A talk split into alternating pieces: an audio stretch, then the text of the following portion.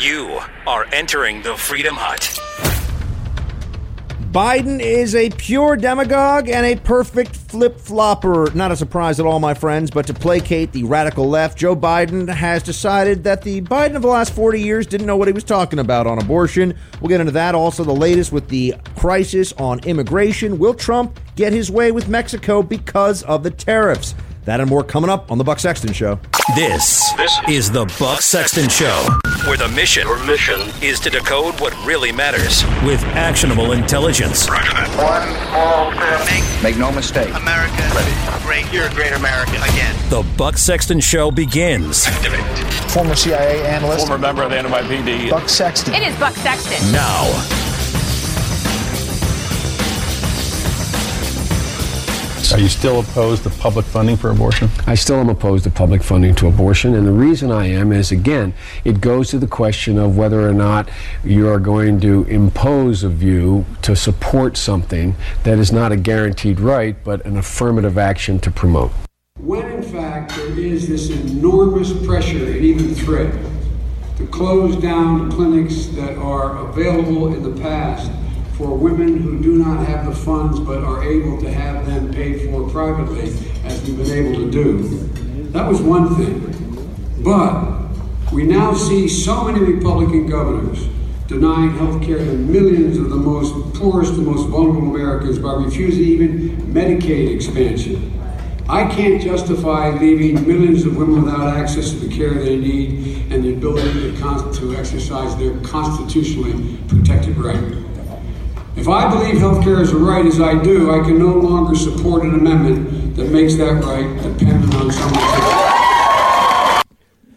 Whoa, what a flip flop we have there. Welcome to the Buck Sexton Show, my friends. The Democrats' top contender and an almost presumed nominee at this point, Joe Biden, showing you nice and early who he really is. Showing you at this stage of the game that Joe Biden will say whatever he has to say whenever he has to say it. Remember, we had our discussion about Reagan referring to him as an almost pure demagogue? A demagogue defined, I believe, by, I can't remember now if it was, oh gosh, um, I don't know if it was Mencken or Chesterton. No, it was Mencken, I believe, who said, uh, one who speaks to a room, says things he knows to be untrue to a room of people he believes to be idiots, something along those lines. That's classic Biden right there. Say whatever he has to say whenever he has to say it. My friend David Harsanyi over at the uh, over at the Federalist, he pulled together a little timeline today. Remember, this is Joe Biden on an issue that for his entire career, stretching back now 40 some odd years as a public figure. This guy's been Joe Biden has one speed and it's politician. That's it. There's no other Joe Biden. Stretching back to 1976, Harsanyi pulled together this little timeline of of Biden who who has been able to get by as a Catholic Democrat. Don't even get me started on a lot of the Democrats who are Catholic out there who they're Catholic all right. They believe in abortion for all 9 months of the pregnancy that the public should pay for it via taxes that uh, there's 37 genders that uh, we should be teaching 11-year-olds to do drag shows but but they're they're Catholic all right. They're Democrats. Hey, I'm just saying. Someone needs to explain that one to me and a whole lot of other people. Nancy Pelosi, Planned Parenthood loves her, but she's a she's a Catholic, all right. But what they do is they say, well, they're personally pro life, but in their public lives they're pro choice, which I find this is just this is the old Lincoln Douglas argument. You know, I, I personally oppose slavery, but I'm not going to stop somebody else from owning slaves. That was the old that was the argument. That was what the this is what, you know, Stephen Douglas, this is how it went. Lincoln's like, actually, if it's wrong, it's wrong. And you don't get to just do this. Well, somebody else can do those moral, those moral wrongs, and the state has no say in it. Uh, and the state will protect that moral wrong. In fact, in this case, in the case of abortion, the state will fund that moral wrong. Oh, the left. So many, so much uh, intellectual contortion and distortion. Here's the timeline from Harsanyi, though, of, uh, of Mr. Biden, the uh, top Democrat now running for the presidency. In 1976, Biden voted for the Hyde Amendment, a law banning federal funds to pay for abortion. In 1981, the Biden amendment to the Foreign Assistance Act banned any American aid from being used in research related to abortions. In 1984, Biden supported the Mexico City policy, which bans federal funding for private organizations that provide abortion, advocate to decriminalize abortion, or expand abortion services. In 1993, Biden votes to save the Hyde Amendment. In 1995 and 1997, Biden voted for partial birth abortion bans that would be vetoed by Hillary, uh, by sorry, by, by Bill Clinton. Not she was not president, despite what some people think. June 5th, 2019, Joe Biden continues his 40 plus year support for the Hyde Amendment. All right, that just happened. June 6th, Twitter pushback to Biden's support of the Hyde Amendment. Night of June 6th, Joe Biden caves, drops a 40 plus year position to appease progressives, and now supports taxpayer funded abortion from conception to crowning. Joe Biden, man of principle, says no one who knows anything this is what they offer to us.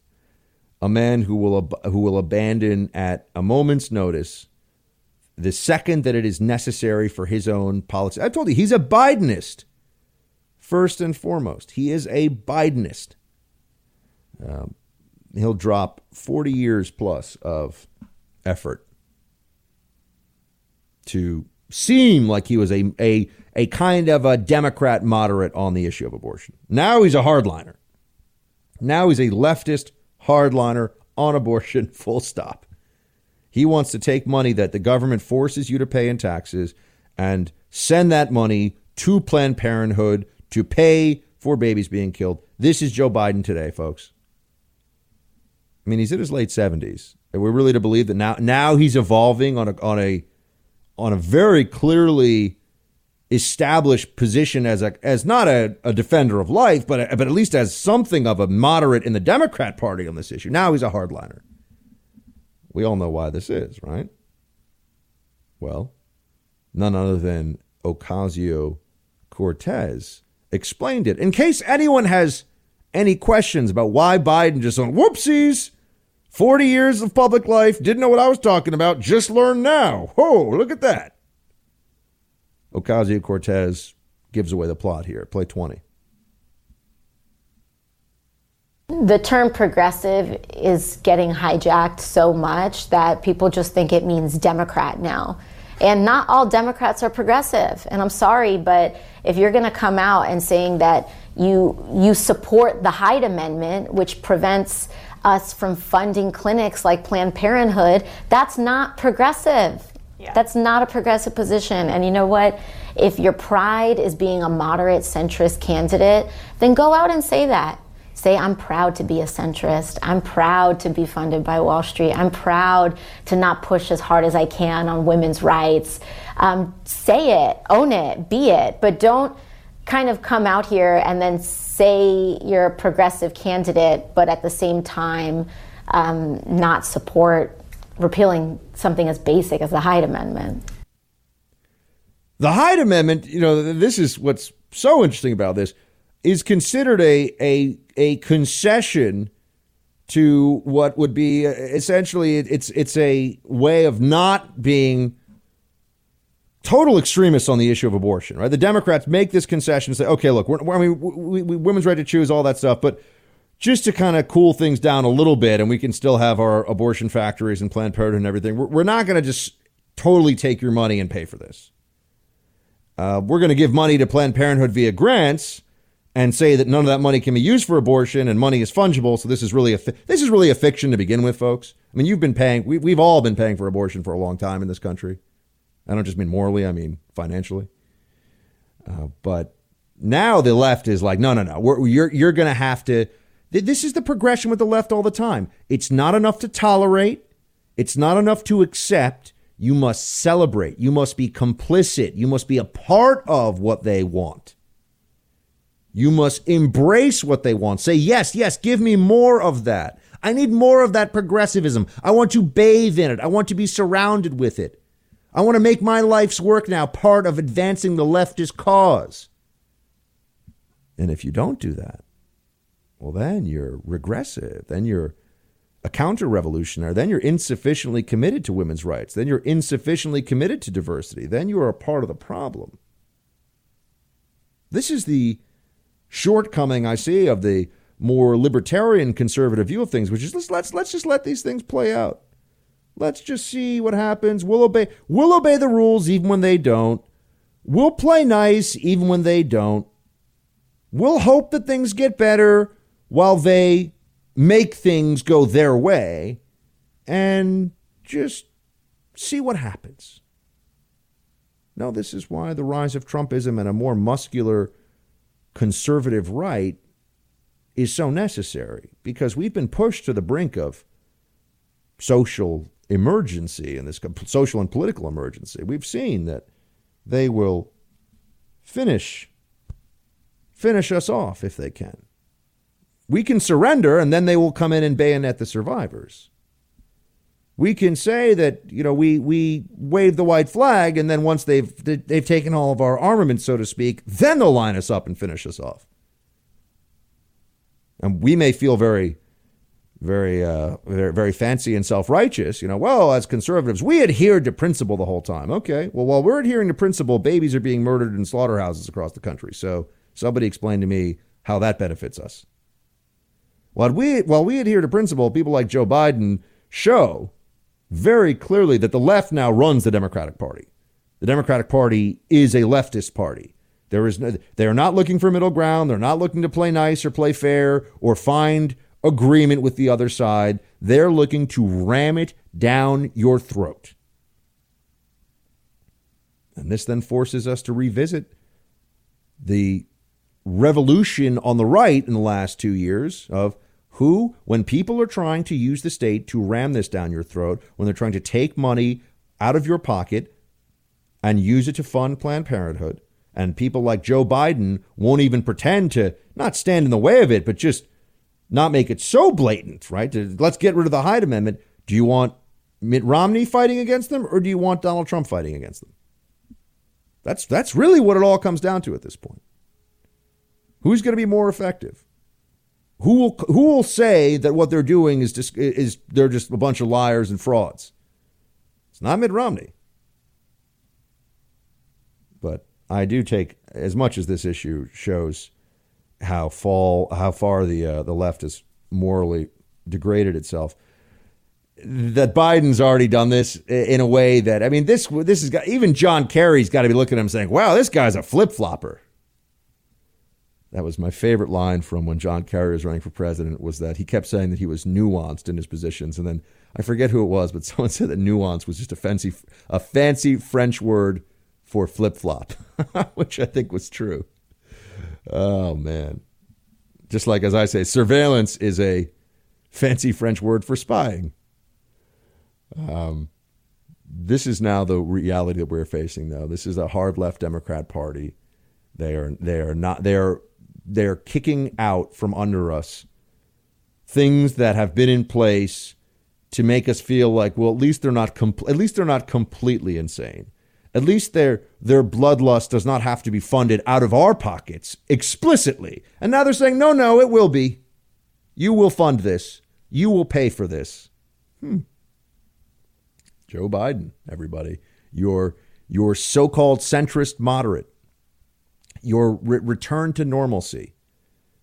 Joe Biden is a hack. Joe Biden has done nothing in public life that has benefited people more than it has benefited Joe Biden. He is a product of and for the Democrat system, the swamp, the overall political apparatus here in D.C. That is what his existence has been defined by.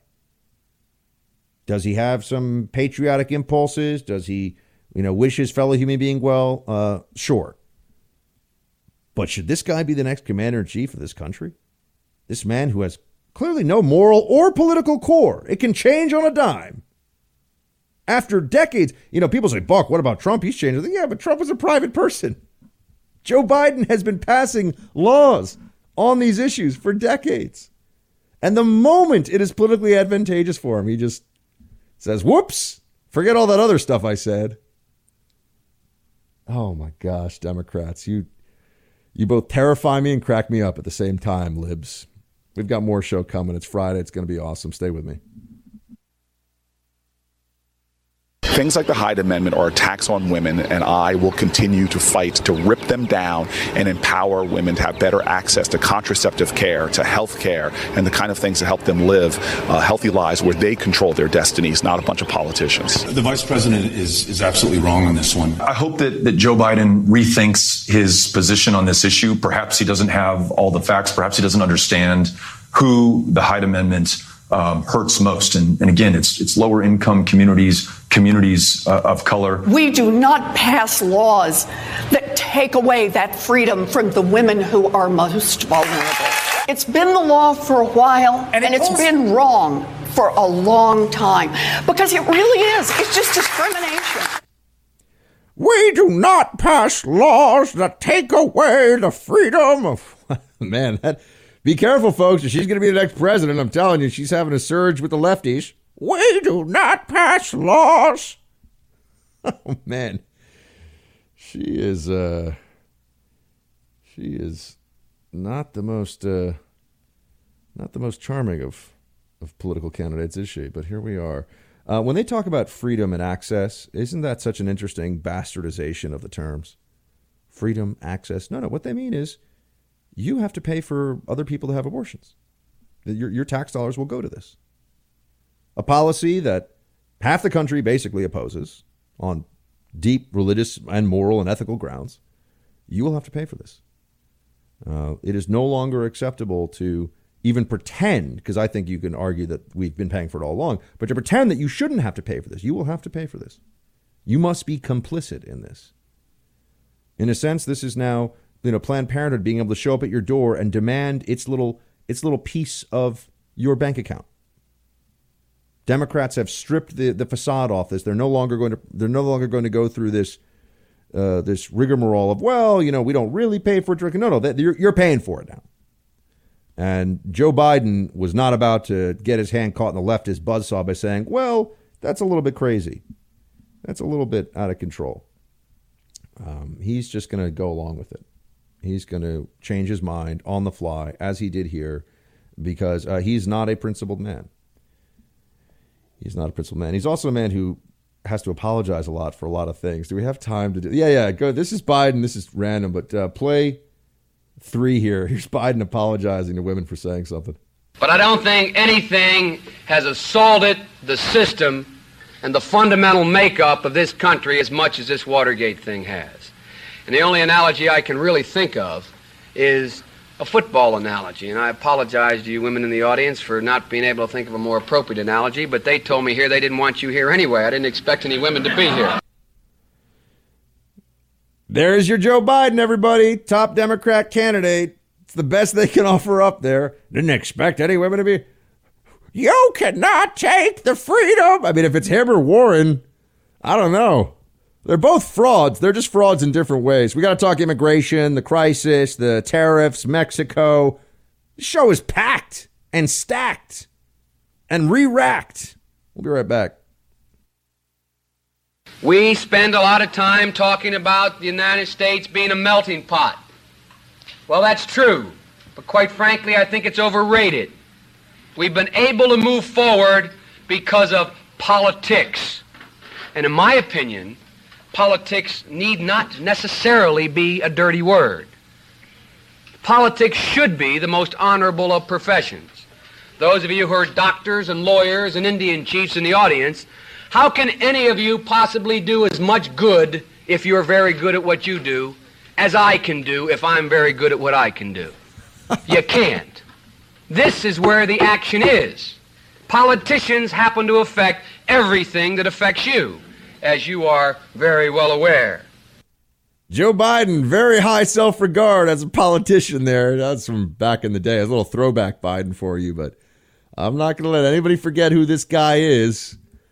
How can you be as good as I am? And this whole practice voice thing that he has too. It's it's all just a stage show for him, folks. It's all just it's all a put on. You know, this is uh, it's like he's playing an actor. I mean, playing a, a politician rather in a movie. Um, but now let's move on to the fight in Mexico. This is really important. I told you, remember the way the media set this up because if Trump wins, they're going to pretend like it's not a win, and he might get his way on this. Um, if if the if Mexican government says they're going to change their ways in response to this tariff, that means Trump was right, and all the people mocking him and all the people saying he's such an idiot, he's so you know this and that, didn't know what they were talking about. So that may be the case here. Trump has not backed down off the tariff issue. Here's what he said play 16. When you're the piggy bank that everybody steals and robs from and they deceive you and they've like they've been doing for 25 years, tariffs are a beautiful thing. It's a beautiful word if you know how to use them properly. Republicans should love what I'm doing because I view tariffs in two phases. Number one, it's great to negotiate with because people don't want to be tariffed for coming into the United States. They don't want that. And number two, frankly, if they go in, you make a fortune because all the companies are going to move back into the country. Now, is he right about that? I, I don't know. I mean, probably not, not in the short term at least. But what happens if Mexico does change its behavior because they can, and they start acting like a more responsible partner in securing the border and doing what needs to be done so that we don't have this massive Central American migrant crisis?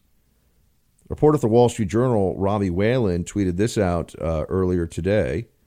Quote, Mexican, uh, Mexico's Foreign Affairs Ministry confirmed last night that it is sending 6,000 members of its newly established National Guard to the southeast of the country to assist with the migrant issue. No word yet on U.S.'s reported request to change their asylum procedure, however. Okay, but this is significant. Mexico sending 6,000 people from its own National Guard to its border with, with essentially the uh, checkpoint that separates it from Central American countries like, like Guatemala, that's significant. This is action taken in response to the tariffs that are supposed to hit on Monday of 5% and that escalate from there. People are saying, oh, Trump is so crazy. Why would he do this thing? How could he be so silly? Well, meanwhile, the United States, or rather, the Mexican government is treating this very seriously and may be taking action in response to it. That is exactly what Trump wants them to do. Wouldn't that be negotiating successfully? Wouldn't that be something of a victory for the president? Just imagine. Imagine how it's going to be reported on Monday if the tariffs don't go into effect because Mexico, more or less, comes out and says, uh, "Okay, we're going to do. We're going to play ball. We don't want those tariffs. We're going to do more." Uh, you mean that the, the president understands negotiation better than many of these bureaucrats and journalists who run around yelling about how? Well, we'll see. I, I'm, I don't want to get ahead of it. It might not happen. Mike Pence said uh, earlier today, quote, at this point, the tariffs are going to be imposed on Monday. I'm encouraged the Mexican government came today with more, but it will be a matter for the president to consider. So now they're in a back and forth to see what is sufficient. You know, what is an acceptable response from the government of Mexico here to prevent this 5% tariff from going into effect. But this is thinking uh, this is thinking from the president that is somewhat outside the box and yet yet again here we are. The consensus says oh the president's crazy. Why would he do this? Don't conflate immigration and economics. Okay we'll see. We'll see. A lot of people out there that think they're policy wonks that essentially tell you we've been wrong up to this point and we never get our way, but just just stay the course and somehow that will change. Now the crisis continues at the border, and even if the Mexican government tries to help, it may not be enough. I have a, an idea in mind that's been getting some traction online, one that I support, and it really does just come down to the president and his will to act. Could solve the crisis with one executive order. I will explain what that is, how it would work, and what the opposition to it would be on the other side of this break. Why does it seem like Mexico's bearing well, because the it's their fault also because they're letting millions of people walk up through their country and they shouldn't let anybody walk up through their country. I mean, frankly, we shouldn't even have to have border patrol. Border patrol's doing incredibly. You know, they apprehended over 100,000 people last. Uh, do you know what 140,000 in May. Well, I don't want this. I want people to come in legally. We want the people that we want, and I want a merit-based system. But we shouldn't have anybody. They shouldn't be able to walk through Mexico. And now I've told Mexico if you don't stop this onslaught, this invasion, people get angry when I use the word invasion. People like Nancy Pelosi, that honestly, they don't know what the hell they're talking about. I watch her. She was saying, we have to protect Mexico. We have to take care of Mexico. Look, I'm dealing with Mexico right now. They send in $500 billion worth of drugs. They kill 100,000 people. They ruin a million families every year. If you look at that, that's really an invasion without the guns. An invasion without the guns, the president says. Mexico's not doing enough. Mexico is a mess, and we suffer as a result of it. And as a country with the opioid epidemic at such horrific levels, it's quite clear that there's a human cost that is catastrophic as a result of Mexico's lawlessness, corruption, bureaucracy, inefficiency, lack of political will to be a reliable partner on all these security and immigration related issues. That's all real. An invasion without the guns. That's the that's really the line of the day. That's really the most interesting thing the president has said in some time. But when he says it's the fault of Mexico and Congress, there is truth to that. But that's not the only truth. Let's just first assess what he means by that. And then I'll tell you why I think the president has set himself up now where it's on it's on him. He has there's something that he can do and I think he has to do it. And he's not going to want to do it because the libs are going to lose their minds. They're going to absolutely lose their minds. But doesn't that mean that that's even better? He says it's the fault of Mexico and Congress. Let's start with Mexico. 133,000 people a month making their way through Mexico, getting the U.S. Mexico border. They're not in Mexico legally. They're just crossing into Mexico as migrants from Central America. They could be told to turn around. Mexico has sovereignty. They could stop them from doing this. They're not Mexican citizens. They don't have they don't have special rights to be in Mexico or to walk through Mexico or any of this. So could the Mexican government do more to stop them? Absolutely. Is it clear that they're going, these Central American migrants are going a very long distance because they want to be in a better country? Yes. But notice how you'll see these stories that try. I knew this would happen. There are stories out there now that are trying to make the case that Mexico for Central American migrants is not a is not a uh, sufficient next stop. It has to be America, America or bust. Here's this piece, the Wall Street Journal. Violence makes Mexico an unwel- uh, unwelcoming refuge. As U.S. asks neighbor to take in asylum seekers, women in Tijuana shelter, uh, in a Tijuana shelter describe the dangers. Let me just give you some of the, you'll get the, the flavor of this piece quickly. Let me just give you a little bit of this. People from Mexico's impoverished South used to migrate to the U.S. in hopes of getting a better paying job. Nowadays, many are fleeing violence. As President Trump threatens to impose tariffs on Monday unless Mexico does more to stem the northern flow of Central Americans, his administration has called on Mexico to require migrants to request asylum there instead of the U.S. by declaring itself a safe third country.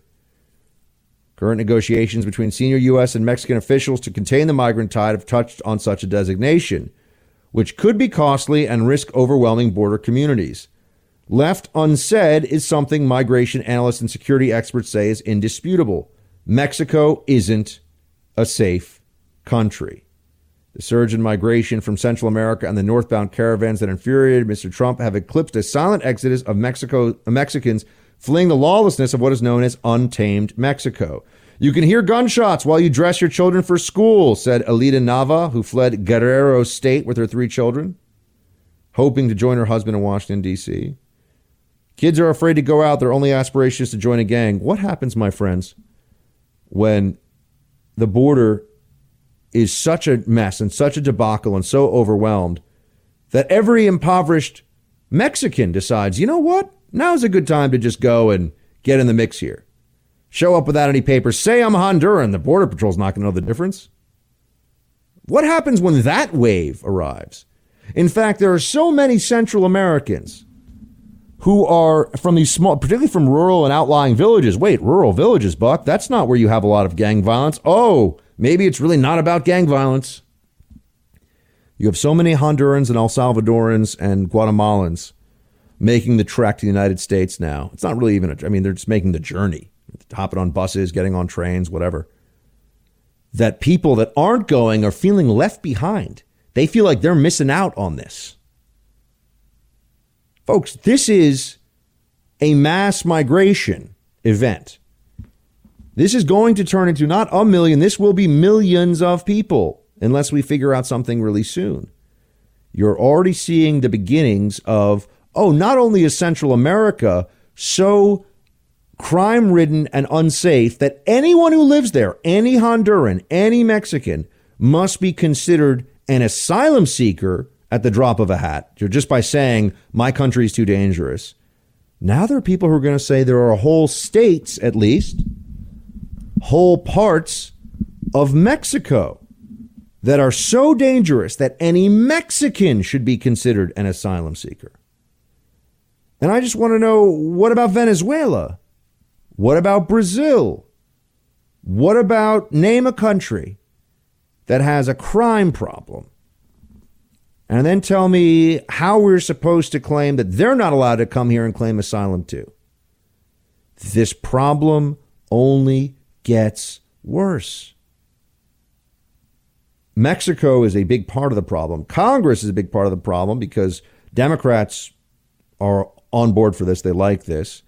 And there are a lot of weak Republicans on immigration. They don't talk about it openly, but when push comes to shove, they don't want to really do anything. Okay, but here's what the, the issue for Trump is. And I think it's time that somebody raised this with the president himself. The president of the United States does have the ability to stop this. The president of the United States can, by decree, shut this whole thing down. It will drive libs completely insane. They will claim that he is worse than Hitler, but they will say that no matter what.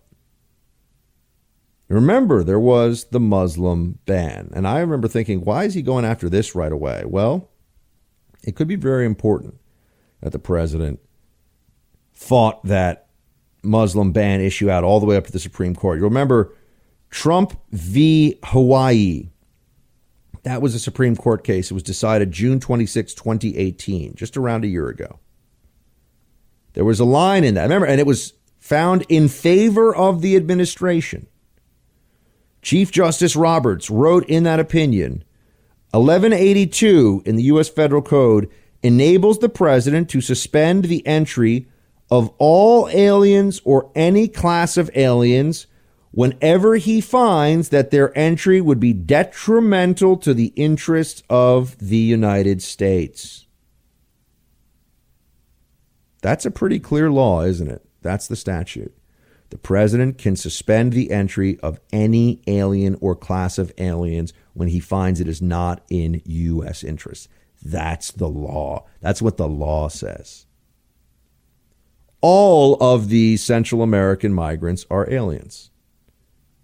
None of them have the rights of citizenship or permanent residence. They don't have the, the protections that are afforded to our citizens under the Constitution. They don't have the right to be in the United States at all.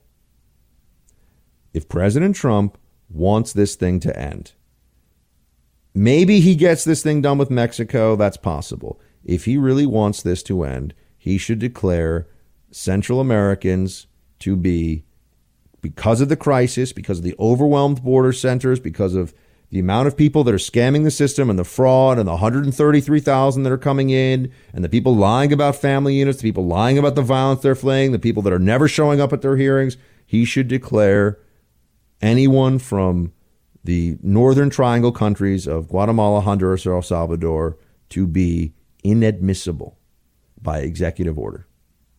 That's it. That's all. Now, you might say, Buck, that'll be challenged in court right away. And I say, yes, it will. But we have Supreme Court precedent from a year ago that went in the administration's favor. Will the court overturn Trump? Will some petty little circuit court dictator in black robes uh, tell the president he can't do this? Sure, but it'll go to appeal. And they'll lose an appeal, most likely, unless it's the Ninth Circuit with the crazies. But when it makes its way up to the court, the court's going to have to look at this and say, we've already affirmed this. The president does have this right. What are we going to do? Undermine the right that we affirmed a year ago? The law is clear. The president needs to declare Central American migrants inadmissible until Congress fixes the laws and we have a secure border and we have the barrier we need, full stop. The president must do this. Liberals will completely freak out. They will lose their minds. Doesn't matter. This is what needs to be done. Mexico is not going to play ball long term on this issue. It's not enough to have the tariffs. The president must act. The totalitarian libs will never relent, my friends. They, they don't come back to reason. They don't want to find a central way forward or a, a, a moderate path. They want their way. They want to win. And so many of the core constitutional values that they will occasionally pretend to care about, uh, they will abandon very quickly the moment that it is inconvenient to their emotions and their their beliefs. And here's what I found uh, quite interesting about the masterpiece or the, the latest on what could be considered the bake that cake phenomenon. Right. So, just by way of quick review, uh, last year there was the Supreme Court case, Masterpiece Cake Shop v. Colorado Civil Rights Commission. And in that instance, you had someone who was told that he had to make a cake for a gay wedding and had to put certain messages on that cake, despite the violation of his sincere and fundamental religious beliefs that it would have uh, forced him to effectively endorse, right? And the Supreme Court in that instance didn't really establish a defense of that core religious liberty, just said, well, let's the animus from the state of Colorado was obvious. The state of Colorado, in this case, the Colorado Civil Rights Commission that was set up to adjudicate these things, was allowing some people, you know, they're not going to make like a Muslim baker put genitalia on a cake or or make a devil cake or anything. They're not going to make, you know, some people have religious freedom, just not Christians. Right? There was a, a double standard in what, you know, would you make a, a black baker bake a cake that had a had a Confederate flag on it, for example. Is that is that something that the Constitution mandates?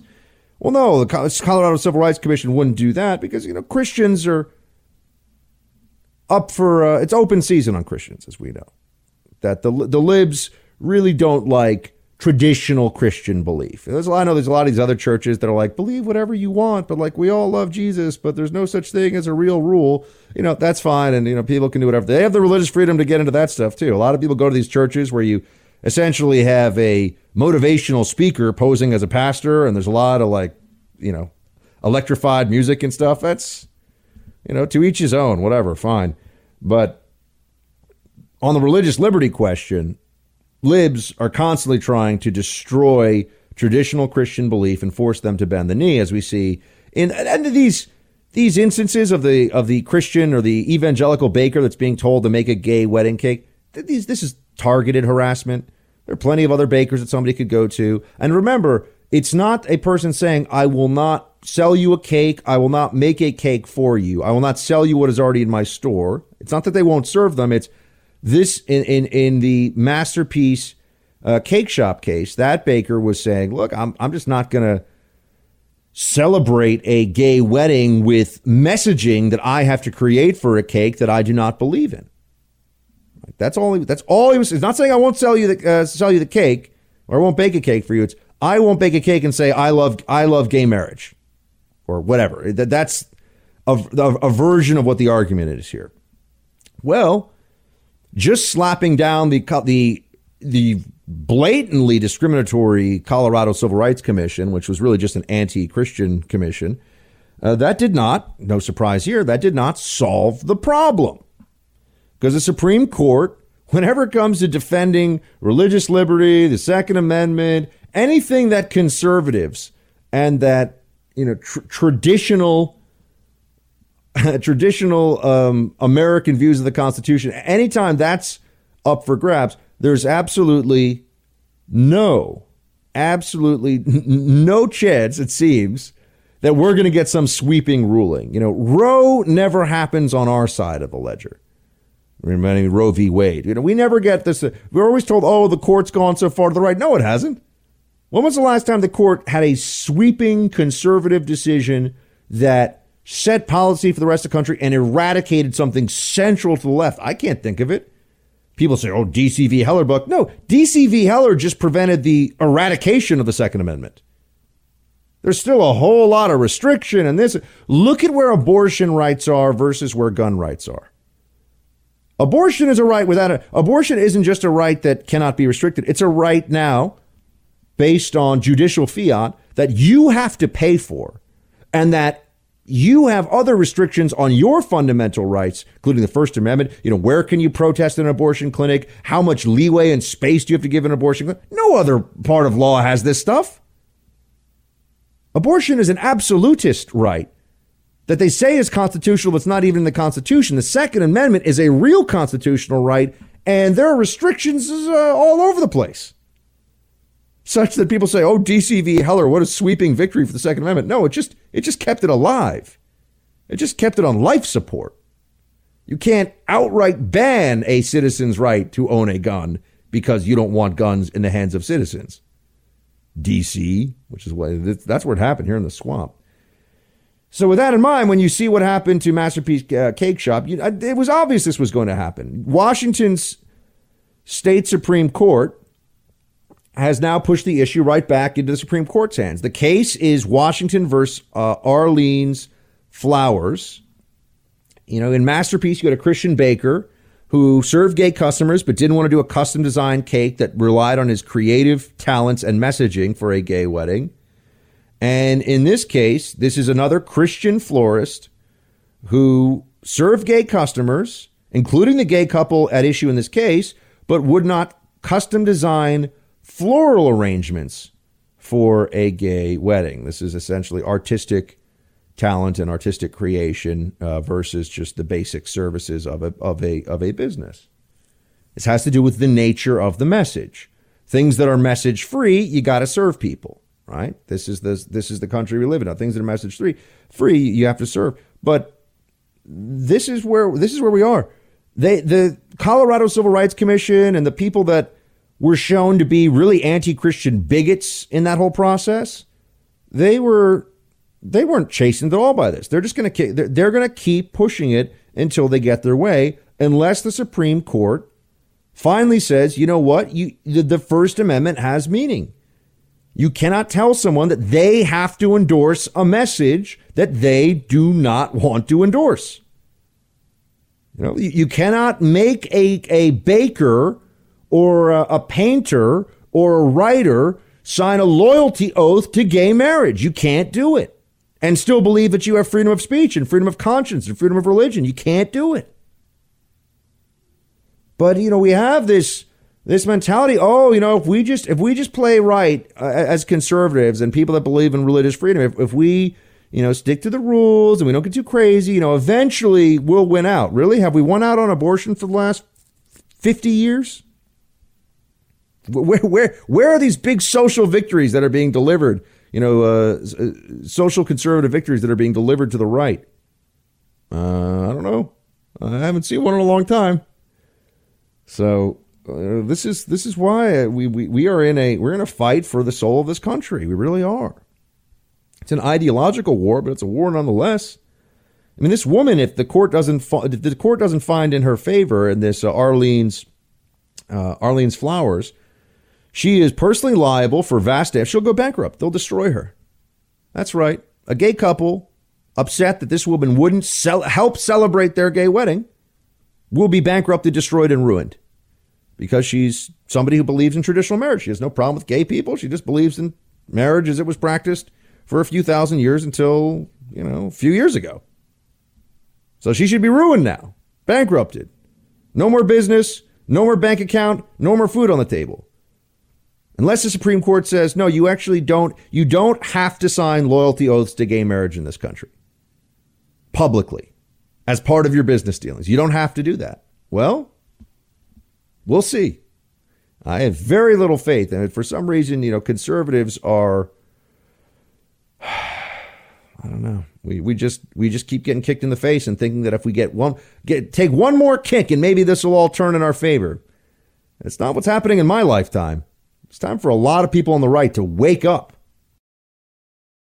We're going to talk later on in the show about uh, Chernobyl, and I, I, have a very different take on it to offer you today. One that is far more critical of the series and looks at the uh, the left wing politics and and messaging that I'm now, having finished the series, and particularly the last episode, am quite aware have been infused into this. Uh, and contemporary propaganda, unfortunately, has reared its head in, in many ways in the uh, Chernobyl series. But the parts of the Soviet Union and the, the Soviet bureaucracy that it deals with, as I've mentioned, that's very worthwhile and interesting. And one thing about the Soviets was that they were very concerned with controlling the record. They knew that whatever gets written down will be treated as reality in the future. Whatever becomes the record will be treated as the reality in time. Not entirely, but, but generally and usually overwhelmingly. Um, this is also why the Soviets would do things like painstakingly go through records when someone was liquidated, for example, within the government ranks, and they would use a razor blade to take their name out of official documents. They don't want to even white it out or anything else, so anybody could could try to scratch it away and see what was what was under there. They would they would have these. They'd go to painstaking lengths to remove people from the bureaucratic record, as and, and to make it as in in essence they did not exist.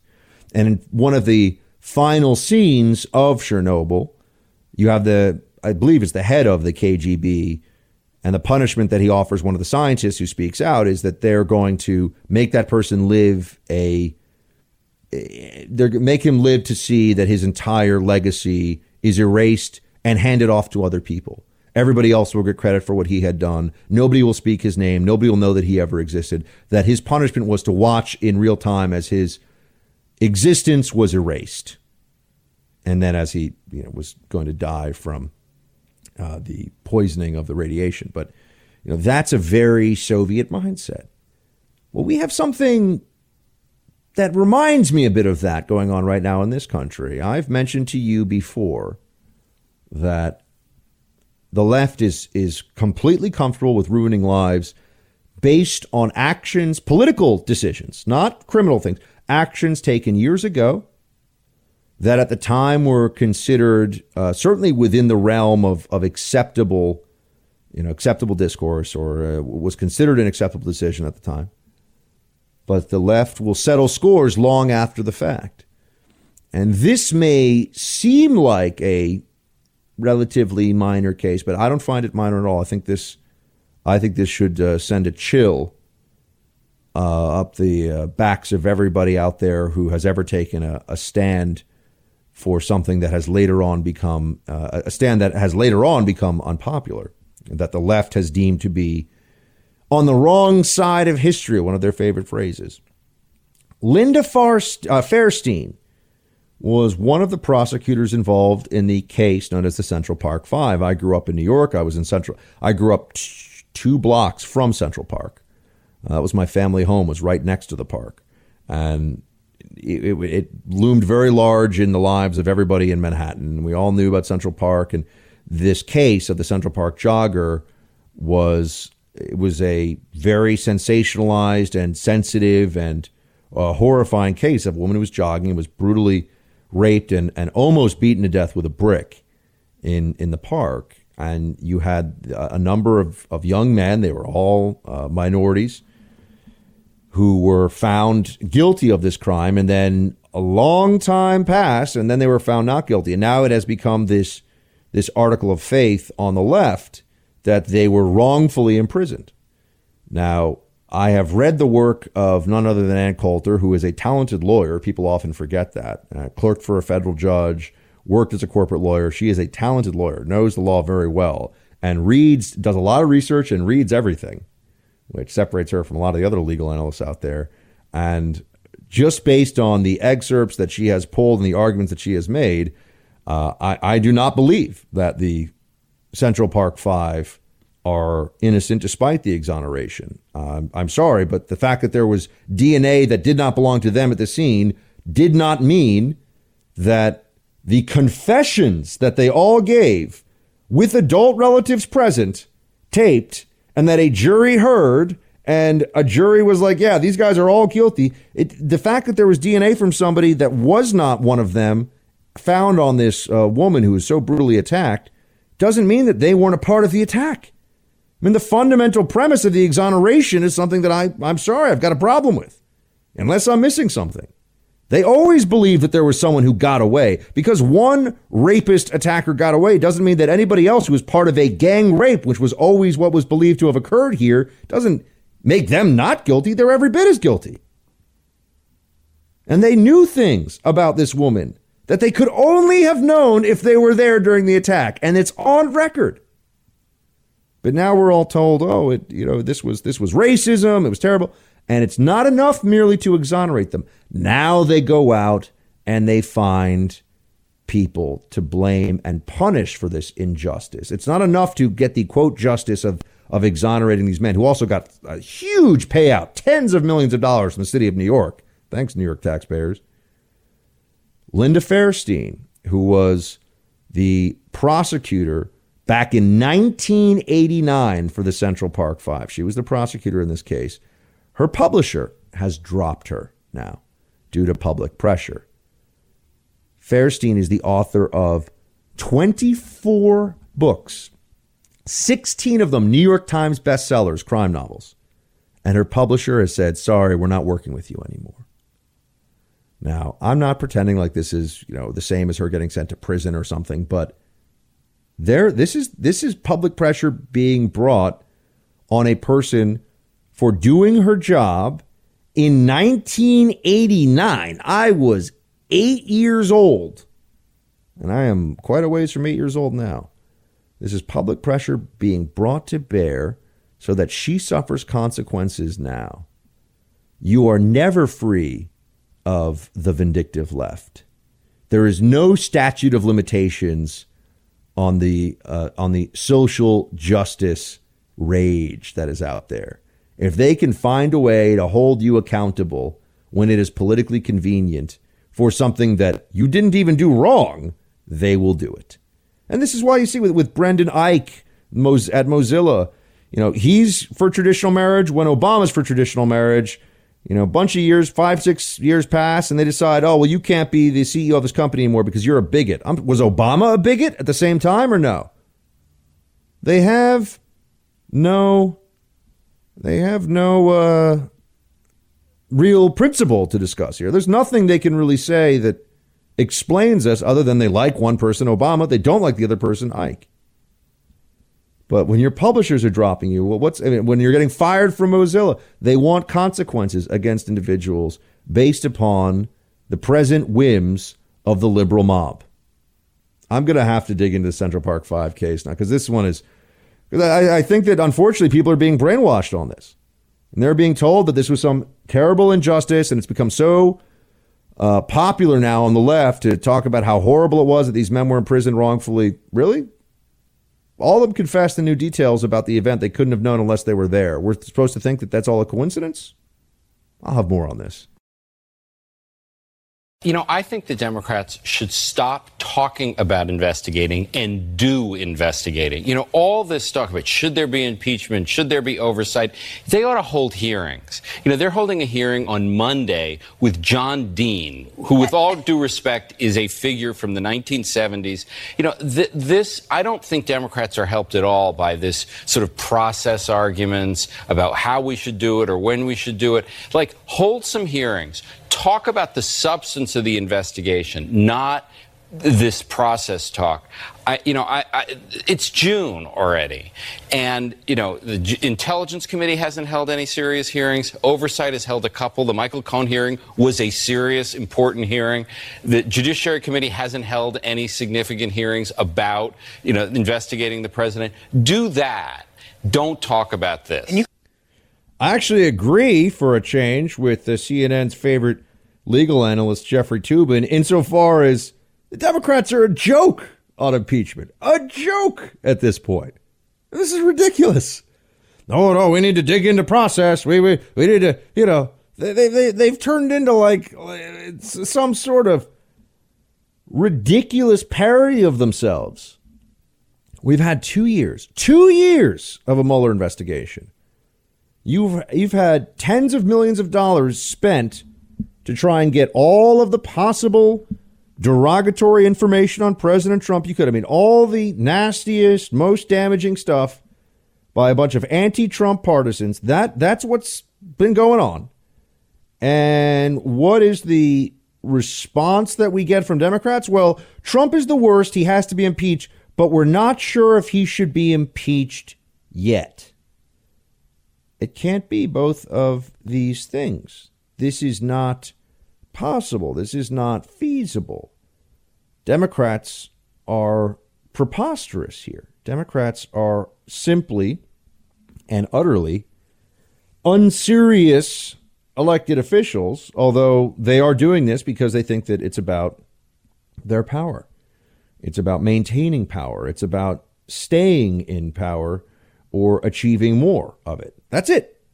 Everything else, all these arguments about defending our democracy or you know, saving this or that institution, that's that's just all not it's just all nonsense. It's all complete and utter crap. Uh, and they should be embarrassed by this, as you know, they are not. Um, and I like that uh, that Trump is taking the fight to them. I mean, I know that they they got all angry at Trump because of his interview with Laura Ingraham, but you know he should point out that Nancy Pelosi is is a disaster. Play clip one. I think she's a disgrace. Uh, I, I actually don't think she's a talented person. Uh, I've tried to be nice to her because I would have liked to have gotten some deals done. She's incapable of doing deals. She's a nasty, vindictive, horrible person. The Mueller report came out. It was a disaster for them. Nancy Pelosi, I call her Nervous Nancy. Nancy Pelosi doesn't talk about it. Nancy Pelosi's a disaster. Okay, she's a disaster. I think he's correct. Nancy Pelosi. Uh, we should have impeach the president as long as people don't make mean videos and put them on Facebook of me. Ah. Uh, he's right that she's nasty. And there is something vindictive about her saying, and this is people compare the Hillary thing, lock her up to this. I think that's a really inept comparison because one, Hillary did break the law. Full stop. She broke the law. People can try to say, "Oh no," but may, but, but, but no, she broke the law, and the law is supposed to be serious. The law she broke are supposed to be meaningful. Uh, but they bailed her out. The system bailed her out. And she also wasn't the sitting president, folks. I know that they all thought of her, the Democrats and left. She she might as well, as far as they were concerned, have been the sitting president, but she was not. And there is something different about being inside the very top rung of power in the legislative branch, as Nancy Pelosi is, and saying in front of your colleagues in the Congress that you want the current president to go to prison which is what Nancy Pelosi did. It's disgusting. It is disgusting. I mean, she is a person without honor. She is a person without integrity. People can argue with me on that as much as they want. I don't care. They're wrong. Pelosi, just like so many other Democrats, should be ashamed, but is not. I mean, here's here's Debbie Dingell, which I always think is, and my name is Buck Sexton, so how can I really poke fun at anyone? But it's technically James Buckman Sexton, but who cares? Uh, Debbie Dingell uh, says that there's no problem here, the Democratic Party right now. Play clip two. She's got the full support of the caucus. I agree with where she is on the subject of impeachment. We've got to continue the investigations. No one's above the law. I am not for a partisan impeachment. I've said that many times. And I, I think we need to focus on the issues. That was a Democrat member of Congress who just said, I'm not for a partisan impeachment. I mean, is she a moron? I mean, is she not smart? Or is she so cynical that she thinks that the people that vote for her and the Democrats are so dumb that they really believe that, that it would that there's any universe in which the impeachment of this president would be anything other than partisan? How can anyone say this? How, how can they say this with a straight face? The left and the Democrats, the anti-Trumpers, they're always lecturing us about truth and about how Trump lies, and, and then they say things like this. It's just Are they living on a different planet? Are they operating in some alternate reality, some other universe? What does this even mean? There's no rift in the party. She has the full support of the. Continue the investigation. How much more investigation are they really going to do? How much more? What, what, what else do they need to find out? We have a 400 plus page report of the most anti Trump investigation they could possibly uh, cobble together. And there's supposed to be more investigating, as, as if what Congress is going to get to the truth that Mueller missed. They need more facts. These are the same people that aren't even requesting that Mueller testify yet. I mean, they're a joke. This whole thing is ridiculous. I start to wonder does the country even care about this, or is this just a DC, a beltway, a Acela corridor coastal obsession? Maybe it is.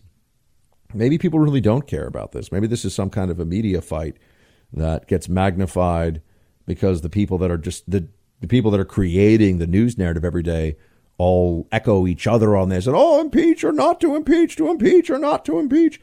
I think the biggest the biggest holdup in this whole thing is that the Democrats don't know how it would shake out for them if they did impeach.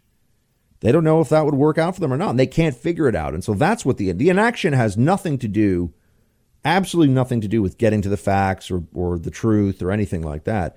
It's just they're not sure of the political calculation involved. And because they're not sure of the political calculation involved, they don't want to take action. But what's interesting to me is they're never going to really know what the political calculation involved is. They're never really going to know what's going to happen here. So I think, heaven forbid, but I think Toobin over at CNN is right. You know, just do it. Stop being such a bunch of wimps. Stop talking about it all the time. Stop pretending that there's some bit of information you're going to figure out. Uh, you know, I mean, look, they should just embrace the crazy here. Embrace the crazy like Pocahontas Warren has when she says that Trump, if he wasn't Trump, would be carried out in handcuffs. Play 14. Donald Trump, as president, delayed, deflected, moved, fired, and did everything he could to obstruct justice. If he were any other person in the United States, based on what's documented in that report, he would be carried out in handcuffs. Everything she said there is pretty much idiotic. Okay. First of all, he did everything he could. That's what she said. Everything he could to delay, dist- uh, obstruct, etc., etc., obstruct all this stuff. He could have shut down the investigation any day he wanted to. He could have fired Mueller any day he wanted to. He could have claimed executive privilege over huge amounts of documents and prevented testimony. Didn't do that. In what way did he obstruct the investigation? That's the real. By saying something to his counsel that did not turn into any action of any kind, that's obstruction? If that is obstruction, wow, we have to really rethink the law in its entirety. Did she said everything he could. If if you told me that you know if I was standing, um, you know if I was standing at, at the you know on, on the front steps of a house and I had a lighter and a gasoline can, and you said, Well, you've done everything you can already to burn down this house, and I hadn't done anything. But I could, but I hadn't done anything. I think you were a crazy person. And that's why I have to ask you: Elizabeth Warren crazy? He was the president of the United States. He could obstruct the investigation, he could have ended it. He could have just said, No more investigation, shut this thing down. Now, would they have gone along with that? I don't know, but he at least could have given the order. And it was, a, and it might have been a constitutionally, I would argue it is a constitutionally legitimate order. Robert Mueller is not above the president in the executive branch. He's an employee. He works for the president.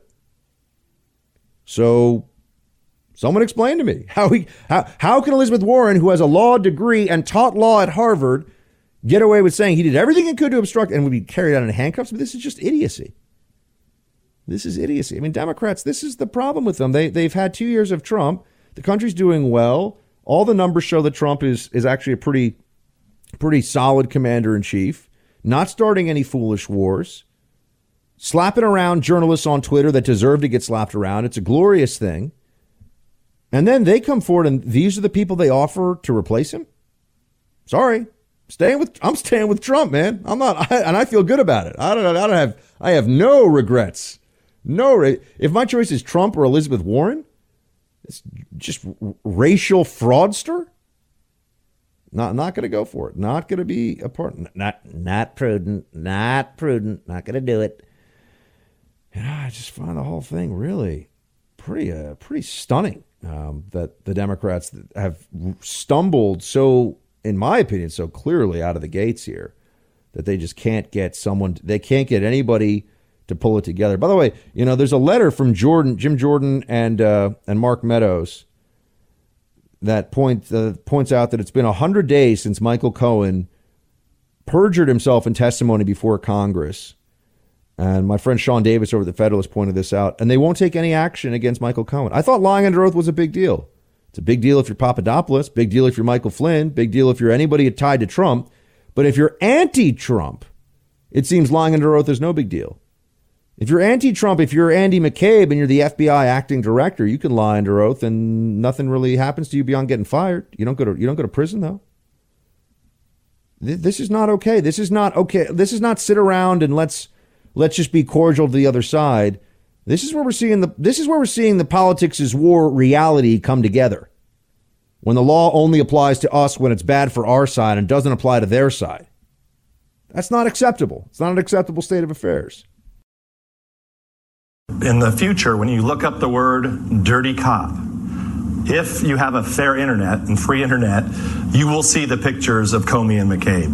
Uh, there is this is these guys make Hoover look like a saint. It is absolutely despicable that the head of the FBI would think it's funny and cute to send over these FBI agents to go and interview the national security advisor for the president of the United States. And then they walk out of there and say, look, we don't think the guy's lying. But instead, what do you do? You double down. And, and I'll just, you know, just closing with this, let's not forget the biggest leak of all the leaks was the leak of General Flynn, the national incoming national security advisor for the president That's of the United a crime, States, is it not, talking sir? to the Russian ambassador. It is an absolute crime. They, they have nine individuals who supposedly told uh, the mainstream news media nothing was ever done to get to the bottom of that. Biggest leak in U.S. history. How is it that nobody on their side, no pro Hillary, pro Obama Democrats in the uh, bureaucratic apparatus, no one who is a prominent Democrat got caught up in the Mueller machinery? After all the crimes that were committed, all the stuff that was done to take down Trump, all the lies that have been told, how is it that in the Hillary email investigation, there were no secondary prosecutions of anyone for destroying evidence, for obstruction of justice, for lying under oath? None of those process charges. If you believe that that's because Hillary and her top advisors are so ethical and honest, you're an imbecile. I know you don't believe that, but if one were to believe that, it's just a difference in the application of the law based on the people with power and the fact that Democrats feel very good about themselves and have no problem using the law as a tool of partisan politics, including sending people to prison, including uh, the destruction of people's lives. Speaking of destruction of lives, switching gears here for a second, uh, there is a so there's this controversy over what's going on with YouTube and Steven Crowder and Vox.com, which is the most beta male, left wing, wimpy lib website per- perhaps in existence. Uh, but they published something that I thought was interesting an open letter to YouTube CEO. This Pride Month, your LGBTQ creators deserve more than just a rainbow logo. And here's what they write Dear so- Susan Wojcicki, uh, YouTube social media profiles have been updated with a rainbow themed version of your logo to celebrate Pride Month. But to truly celebrate your LGBTQ creators and users, there's another meaningful update you need to make this month. Your platform has made it easier than ever for people to make abusive content to reach a massive scale. As a Vox video producer, Carlos Maza documented a Twitter thread. He's been the subject of personal attacks by the popular YouTube commentator Steven Crowder.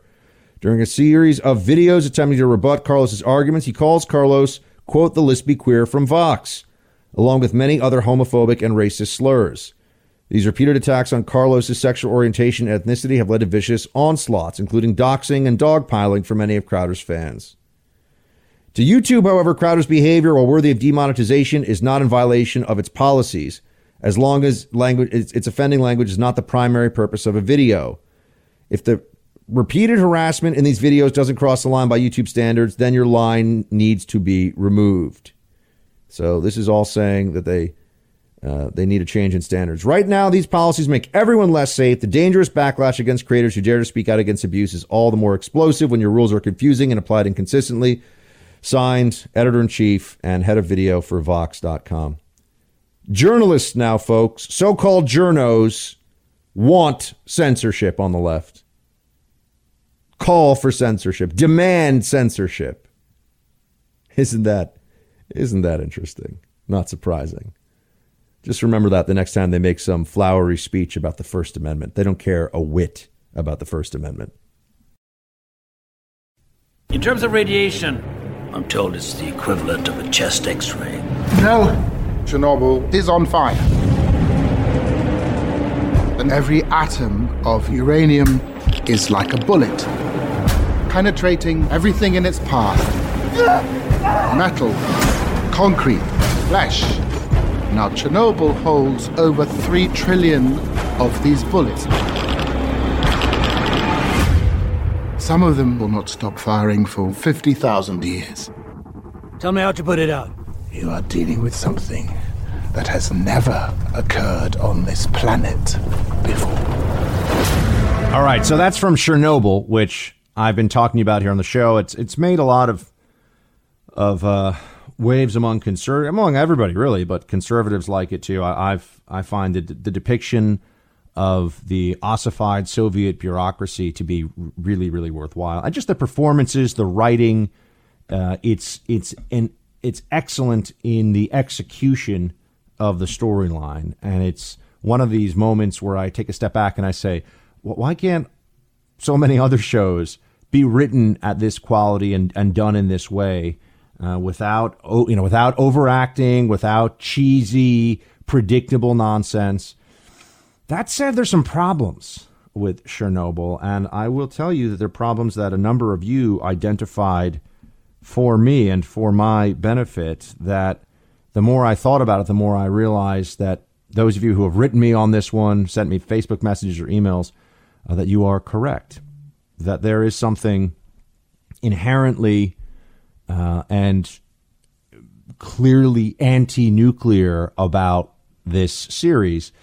And I, I, thought to myself, well, come on, is it really is, are, the way that it pulls apart and shows you the guts of the corrupt Soviet bureaucracy and, and, and its necessity for forcing its people to choke down the most obvious and toxic of lies and that's all so worthwhile. And, and this is why I say The Lives of Others, which gives you a similar uh, taste of totalitarianism in, in East Germany at the hands of the Stasi. These are really important pieces of art. They, they bring to life a part of recent history in the Western world that we should all be quite aware of and, and understand what those lessons are. There are lessons to be taken from this. The problem with the Chernobyl series is that one of the lessons you take from it is, oh my gosh, nuclear power is horrifically scary and these terrible, catastrophic, possibly world ending things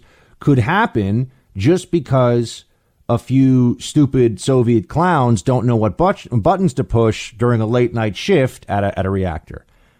That's not really the case.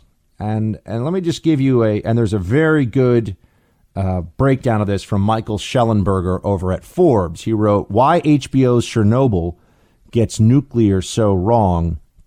And here are just a few of the other things. Radiation victims uh, are often covered in blood for some reason, he points out, which is just not, it does not, radiation does not erode your skin and open wounds in real time. That is not how radiation poisoning uh, works. And then th- there's some other parts of it that are just I understand that they took some you know creative license with it, but a, a big issue because people see this. There's a lot of exposition. There's a lot of uh, explaining how a nuclear reactor works, what goes into a nuclear reactor, and that's fascinating stuff. And this is an opportunity to teach people, and and to teach people in a dramatic way that will they'll remember.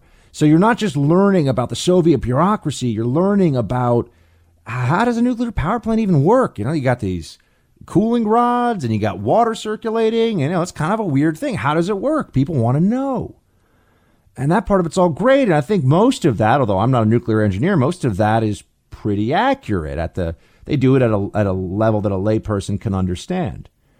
Uh, but why then this way over the top uh, visualization and this depiction of radiation as being almost like an alien life form that is going to take us all over. Uh, one part of the movie that, I mean, of the series that's definitely problematic and that is clearly uh, beyond where the facts should would, take it is is that radiation is uh, something that you can internalize and then it's almost like a disease. So you can't if you touch somebody who has been uh, subjected to radiation radiation poisoning, you can be radiated. If they are irradiated and then walk over with their clothing and their skin still covered in radiation, uh, then yeah, you could get some radiation from that. But in in this series, there are there's a wife who goes to visit somebody in the hospital. It's her it's her husband, I believe, or her boyfriend. I, think it's her husband, and she uh, is told, "Don't touch him, don't touch him, because you'll get radiation too." Now, maybe you could say that the Soviets in that hospital didn't know, but that's not really true. In fact, the whole basis of the movie is they have to investigate what happened at the reactor when, in truth, the nuclear scientists in the Soviet Union had a pretty good idea rather quickly of what happened. Um, but radioactivity is something that is internalized. It is not a is not a contagious disease, and uh, the reason that you have people in the movie who have been subjected to dangerous levels of radiation behind plastic sheeting in the hospital is because their immune systems are deeply weakened. So, in fact, it's the people coming to visit the radiation victims that put the radiation victims at risk, not the other way around. Um, so that's there's a lot of um, there's a lot of stuff. And look, some of the dramatic license I'm fine with. That there are guys that were going to sacrifice their lives to empty the water tanks. That didn't really happen. I mean, there are some things that you can you can expect that would be part of the dramatic license. I, I'm fine with that. But there's other parts of this that, that when you look at the science, there's there's a degree of science propaganda going on here. You know, this is the first time in a long time that a that a mass audience has thought about and been subjected to anything really about nuclear power that wasn't something you know, completely fantastical, like the uh, is that a word? I think that's a word. Like the hills have eyes, where it's you know the mutants that are created by nuclear power uh, or by nuclear weapons testing, not nuclear power. And that's really the that's the conflation that you see is that nuclear power is as dangerous as nuclear weapons, and that's just completely fallacious. That that's a, it's a preposterous comparison. It's not true at all. In fact, at one point, the main scientist uh, in the movie, who's who's based on a real on a real person, um, says that this is like the Hiroshima bomb going off, you know, twice an hour, every hour, every 24 hours, you know, whatever. And that's not really, it's not really true. Uh, there's there's a lot of fear mongering on the science in the movie. I mean, I don't think there's fear mongering from the how bureaucratic, inefficient, and disgraceful the KGB was. I mean, that's all. I've studied the KGB. That, that's all true. We actually have a uh, guest who's going to be joining us in a few minutes who's written a book on some of the uh, using some old KGB terminology. He's a former former agency guy that wanted to come on. He loves the show and he wanted to come on and talk about his book. And he served 35 years at Langley, so I figured, you know what, we'll let it, we'll let him come on and talk about his book for a couple of minutes. Um, so that'll be happening in a moment. But but the the sensationalism of the science in Chernobyl was unnecessary. Uh, there's no reason for this to have happened in this way. And that's why I start to be, uh, you know, especially in the at the very end, they do this whole, uh, you know, the estimates and the number of dead range from the official estimate is 31, but the real estimate from people is up to, based on radiation induced sicknesses and cancers, 100,000. Uh, that's not, that's not, tr- you know, that's not true. That's not correct. And you shouldn't use the postscript, finished the series. Now we're going to tell you what really happened and present this as reality. You shouldn't use that to push things that are factually incorrect. Um, as I said in this Forbes piece by Michael Shellenberger, he writes, quote, there is no good evidence that Chernobyl radiation killed a baby, nor that it caused any increase in birth defects. We've now had a chance to observe all the children that have been born close to Chernobyl, reported UCLA physician Robert Gale in 1987, and none of them, at birth at least, has had any detectable abnormalities. Indeed, the only public health impact beyond the deaths of the first responders was 20,000 documented cases of thyroid cancer in those under aged 18 at the time of the accident. The United Nations in 2017 concluded that only 25% of that, 5,000, can be attributed to Chernobyl radiation. Uh, in earlier studies, the UN estimated there could be up to 16,000 uh, 16, cases attributable to Chernobyl. But since thyroid cancer has a mortality rate of just 1%, that means the expected deaths from thyroid cancers caused by Chernobyl will be 50 to 160 over an 80 year lifespan. At the end of the show, HBO claims there was a dramatic spike in cancer rates across Ukraine and uh, Belarus, but this is wrong. Residents of those two countries were exposed to doses slightly above natural background radiation levels, according to the World Health Organization. If there are additional cancer deaths, they will be about 0.6% of the cancer deaths expected in this population due to other causes. Radiation is not the super potent toxin Chernobyl depicts. In one in, in episode one, high doses of radiation make workers bleed. And in episode two, a nurse who merely touches a firefighter sees her hand turn bright red as though burned. Neither thing occurred. Neither thing is possible. Chernobyl ominously depicts people gathered on a bridge watching the Chernobyl fire. At the end of the series, HBO claims it has been reported that none of the people on that bridge survived. It is known as the Bridge of Death. But the Bridge of Death is an urban legend. There is no evidence to support it. Why? Why the lies? Why? why? And remember, I'm not talking about the, the this is the stuff that the text that appeared on the screen at the end of the series. Why? Why put out a claim about the bridge of death when a, a quick Google search proves that there was no bridge of death? Why claim that this affected uh, hundreds of thousands of people with cancer and and you know spread e- e- enormous death and misery across a huge region of Ukraine and Belarus when that's not really true. Now, I'd like to think that that's just because they're trying to be dramatic and they're trying to sell tickets, so to speak. But you know, there is this movement out there about the Green New Deal. There is this movement that we need a massive government takeover to deal with the existential threat of CO2 induced climate change. And they want wind and they want solar and then all these things. These are technologies that are inefficient, that will not work well enough to let us enjoy our standard of living as we have it now. There is only one technology that does not create the CO2 that would destroy, according to these people, the world. There's only one technology that really works at the level that we need it to for the future when it comes to energy creation right now. It's nuclear.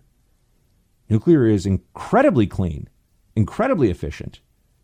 It's an unbelievable scientific advancement. Nuclear power should be the future. Is this movie about propaganda and lies inside the Soviet Union at some level propaganda for the green movement? Scaremongering over nuclear power because they don't want that to be the response. They don't want that to take the place of the Green New Deal. I think that's worth exploring. We got a special guest on this Freestyle Friday, friends. His name is Bill Rooney. He has a very distinguished, uh, fascinating career in the government behind him, and now he is a novelist. His latest book is Wet Work Repair, which is out now. Bill Rooney, great to have you on the program. Oh, uh, Buck, it's a real pleasure to be talking to you and your audience, your uh, your listeners. Uh, I am uh, a 35 year retired Central Intelligence Agency CIA officer. Uh, did a lot of posting overseas. Uh, been around operations a lot of years.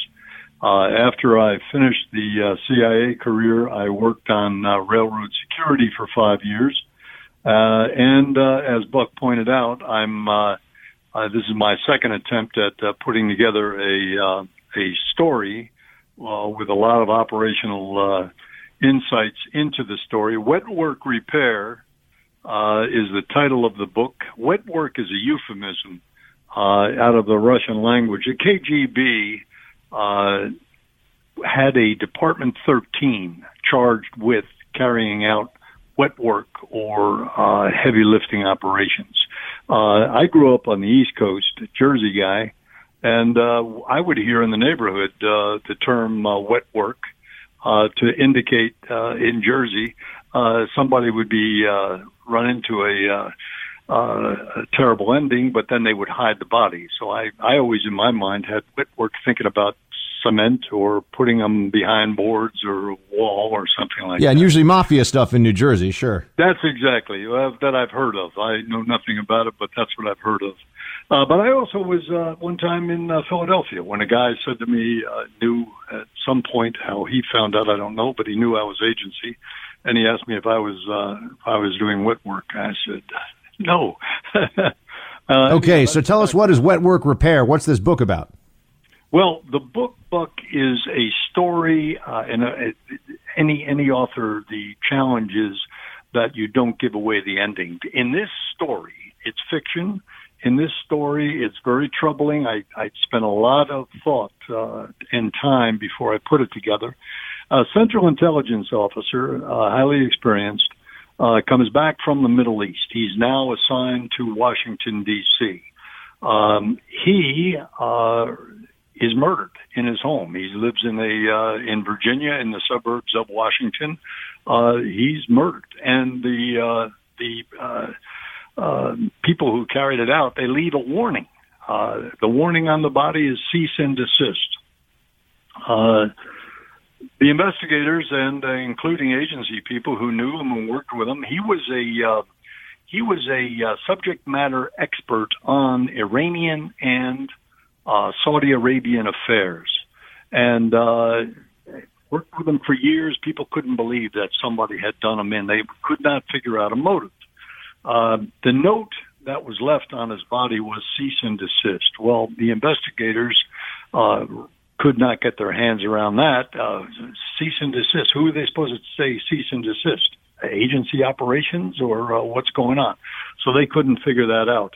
Um, the the crime scene itself is Wait, Bill, Bill, we don't have time to go into the details of every uh, every chapter here, buddy. I just need to tell me what's the overview. What what did you write the book for? I wrote the book to get several messages out, my friend. And those messages are all about what's happening to values being attacked today in the United States of America.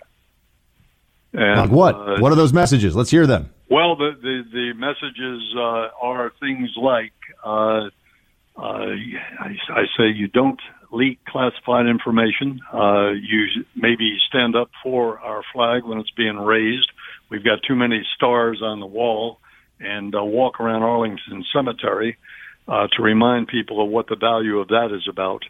Uh, and so, uh, what what it is, uh, it, it, this story uh, addresses a number of those issues, and uh, that's kind of that's kind of a, a general wrap on it.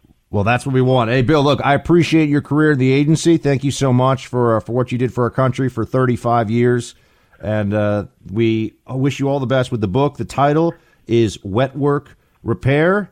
My uh, my brother from Langley, Bill Rooney, is the author. I'll Tell you what, Bunk. Just in signing off, I'm sorry you uh, you left the outfit. I know you're doing a great job now, but uh, we could uh, still you guys use guys like you in operations. I appreciate that, sir. You take care of yourself. Thank you so All much. right, Buck. Team, we'll be right back.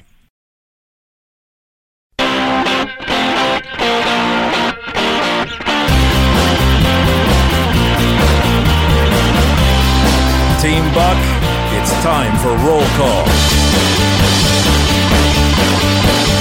Yes, indeed. Roll call. Uh, before I get to the usual roll call, though, let me just say that today was, in fact, my last day at Hill TV, which has at different times been called uh, The Hill TV, Hill.tv, lots of different variations on the on the theme there. Hill.tv, The Hill TV, lots of things like that. So yeah, um, it was it was quite an experience.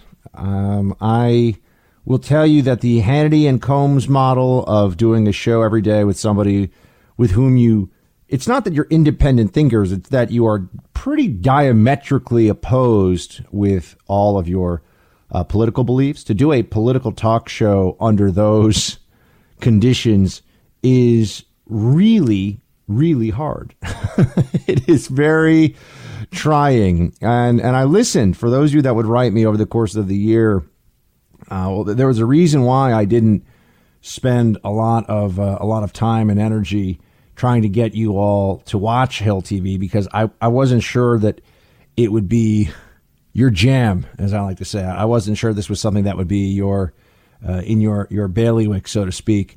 So that was because it's just hard. You know, you sit there and you know what I want to say is no, it's it's not that, and this isn't about my my colleague uh, Krystal, for whom I I do disagree with her on on ninety percent of politics, uh, but I, I am I am fond of her, and we she was a very uh, professional and and skilled and uh, solid co-host. But it's just really hard because when someone sits there, whether it's uh, your co-host or other guests or other people that work at Hill TV, and they say, "Well, you know, really, the what the Democrats are doing here." with these investigations of Trump. This is about protecting our democracy. I just want to scream and say, it's not about protecting democracy. It's an obvious, obvious scam to destroy this president. It's just completely done in bad faith. It's madness. It's absolute. This is what I want to say every day. I wanted to just scream, you know, I'm mad as hell and I'm not going to take this Trump bashing anymore. That's where I was. I couldn't take the Trump bashing anymore, man. I just couldn't do it. Couldn't do it. You know, and they were very kind to me and they were going to compensate me even better than they had for my time if I had stick, stuck around through the election. And, you know, I wouldn't have been lighting my, I wouldn't have been lighting my cigars with hundred dollar bills or anything, but it would have been nice. And, you know, I just, I just couldn't do it. Couldn't do it. Couldn't do it. And I'm just also so excited that now I'll be able to, this show and whatever writing I want to do, whatever Fox I want to do, the live stream, which is going to be a TV version of this show that we're going to start uh, in. It's going to start in August, so I can tell you that now. Um, I, I can't make more announcements about it, but the stream will begin in August, so you'll have a way to watch a uh, video, uh, essentially a, a video broadcast of this radio show, and you can watch it on demand and at your leisure. It'll be high definition quality. It'll be it'll be pretty badass, I think, when when we get it all set up. As well as now, when you say, "Hey, Buck, can you do a history show?" Yeah, I might actually be able to do that. I have a contract for a a book uh, that I'm looking at the contract this weekend. And once I sign the contract, then I'm writing the book. So for those of you who've been saying, when are you going to write a book? It looks like it might be very soon. So I got all these things I got to do. But one of them is not going to be, oh, you mean the, the head of Media Matters wants to come in and sit on my set today? Yes, I will press him with questions, but I will show him the due respect and professionalism that I must as a uh, representative of thehill.com. You know, nope. Now it's you want to play, son? Let's play. You know, now it's going to be Buck unleashed, unfiltered, uncensored, 24 7, and not just here on radio. And I will tell you, those of you who listen to this show for the past year, you were really my salvation that I could come and sit and do this show every day. Remember I never I never said anything on the hill that I didn't believe. I never it's just a question of having to work within the defined or or semi-defined boundaries of uh, finding a a central point in the conversation where you can disagree without arguing. That was you can debate without getting angry, and it's very tiresome to do that. It's very tough to do that, and I don't even know how much of an audience there is for that. Uh, I will say that the uh, young man who is the young man, the young man who's taking over my no, but the uh, the the dude who's taken over for me is a former Daily Caller reporter named Saagar Enjeti. I've had him before as a guest numerous times here on the show. Uh, he's a fantastic guy, and he's he's going to be a star. I mean, he's he's already very well respected, but he's uh, he's excellent at what he does, and is also a heck of a nice guy. So I'm very happy for him because this my departure is in a sense a, a promotion for him because he now is he's not a correspondent for the show, he's an anchor for the show. But it's uh, and I think he'll do very well in the role. It's really hard though. It's really really challenging to uh, have a conversation in the current environment and not lose your cool when you hear certain things and remember i'm not remember this is not a conversation about politics with anybody this is conversations about politics with people who are hard left who in the case of some of the guests and some of the pundits who come on the show are are people who would like to see the president imprisoned people who would like to see the president's family ruined and perhaps sent to prison along with him uh, people who believe that there's nothing wrong with any of these state abortion uh, bills that we've seen in New York or Virginia. I mean, people believe just a, a, whole slew of things that it's very hard to sit there and say, yeah, I, you know, I think you're you're astonishingly and and just stunningly wrong on this thing, but I can't just call you crazy. You know, I can't just say, "Oh yeah, Green New Deal." Let's put the government in charge of uh, trillions of dollars of the economy and let's make sure that every progressive and environmental cause is funded via taxpayer dollars. Create the most giant green socialist slush fund in the world, all because we think there's too much CO2 in the air, according to people who have been wrong over and over again. You know, th- th- how do you how do you say to somebody? It's not just that you're missing some components of this, but your your fundamental premise is borderline insane. How do you say that to somebody in a way that's not disrespectful? It's very hard. It's very hard, I can tell you, having had to to do that. I feel like a professional weight has been lifted off my shoulders. I'll now be able to do what you hear, which is me, is just what I get to be all day. I don't have to put on a different, you know, a different hat. Uh, I don't have to put on the. I was never a moderate, but the both sides of the conversation premise. Nope, now it's the buck side of the conversation. This is going to be, I think, better for, uh, well, certainly better for me, and I hope will be even more enjoyable for those of you who listen because we are going to light it up. We are going into an election year and team. We are going to be fired up, shields high. It is going to be wild. And with that now, I'll come back to roll call in just a moment.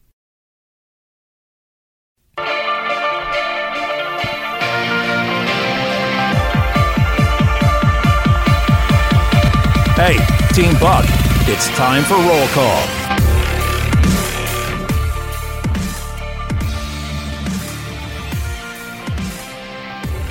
Time for roll call, everybody. That's right. Sorry, I know I, I kind of stalled the roll call in the last one, so now I will I will avoid the stalling. Facebook.com slash Buck Sexton. Lydia, first up, I just wrote a long message about you asking why are the homelessness numbers growing?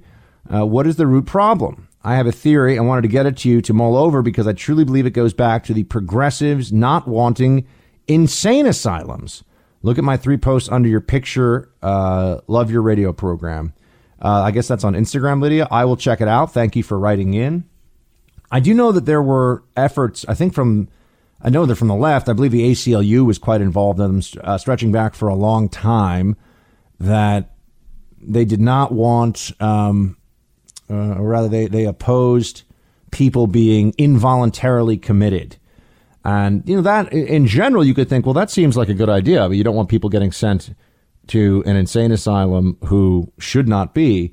But I think they may have pushed a bit too far, and now people that really honestly should be getting medical help from the state. You know, it does not benefit benefit anyone for a person to be living on the street, covered in filth, mumbling to himself, and you know, posing a danger to himself and others because of severe mental illness. But it's very hard to involuntarily commit anyone. Is that really a, a part of the homelessness epidemic? I, I don't know. Uh, I know that mental health issues are a very large in general, large part of homelessness, but much of that mental health issue, or me- much of those mental health issues, uh, manifest themselves with addiction. So it's really you have very high rates of drug addiction and alcoholism among the homeless population. I've seen numbers as high in the past of something like 75 to 80 percent of the homeless have some form of addiction or mental illness.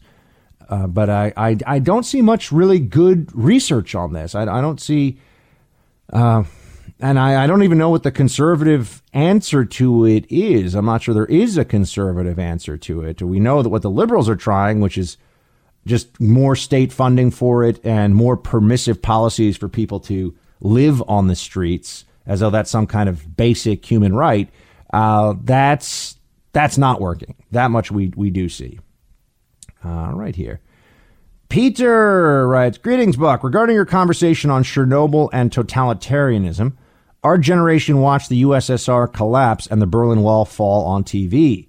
I had the good fortune to travel to Europe in the summer of my freshman year of high school and visited Berlin in 1996. Even then, the contrast between East Berlin and West was stark. Dull and dilapidated communist construction covered the eastern portion of the city. The remnants of the wall still stood, but were transformed by art into a monument of liberation. The generations younger than us aren't being taught the true lessons of history. Shields high from a fellow graybeard millennial, Pete in Michigan. Uh, well, thank you so much, Pete, and uh, appreciate you writing in. And yes, I, I, can imagine that Germany in the late 1990s, you would have been able to see quite a difference. Right now, my understanding is that what was formerly East Germany and, and has now been part of very, very capitalist and industrious Germany for decades, but what was formerly East Germany has become kind of a cool area in Berlin. Uh, so, I, but I've never been to Germany. It's the two holes in my travel that I have to fill ASAP are Spain and Germany. Have not been to either of those countries, and I really want to go to both. So I think I got to put that top of the list next time I have some time. Uh, let's see here. Um, Max writes, "Hey Buck, your show went all the way through roll call tonight in Boston. I heard you read my message. Thanks for your prior and current service to our country. Um, uh, let's see. Uh, you know, so sorry for my ignorance. The saddest part of my healing mission is when people continue to suffer. Shields high, James. All right, well, James, th- or Max. James, aka Max. Thanks, Max. I appreciate it. Uh, let's see here. Uh, Gina writes, Hey, Buck, and listening to your D Day coverage today, as with all my day long talk shows, for the first time in my 56 years, I feel frightened. Never have I felt in my lifetime that their sacrifice, their ultimate sacrifice, may have been in vain. I firmly believe the left is anxiously awaiting the deaths of our so few survivors of these horrendous days to pass away so they can rewrite history yet again.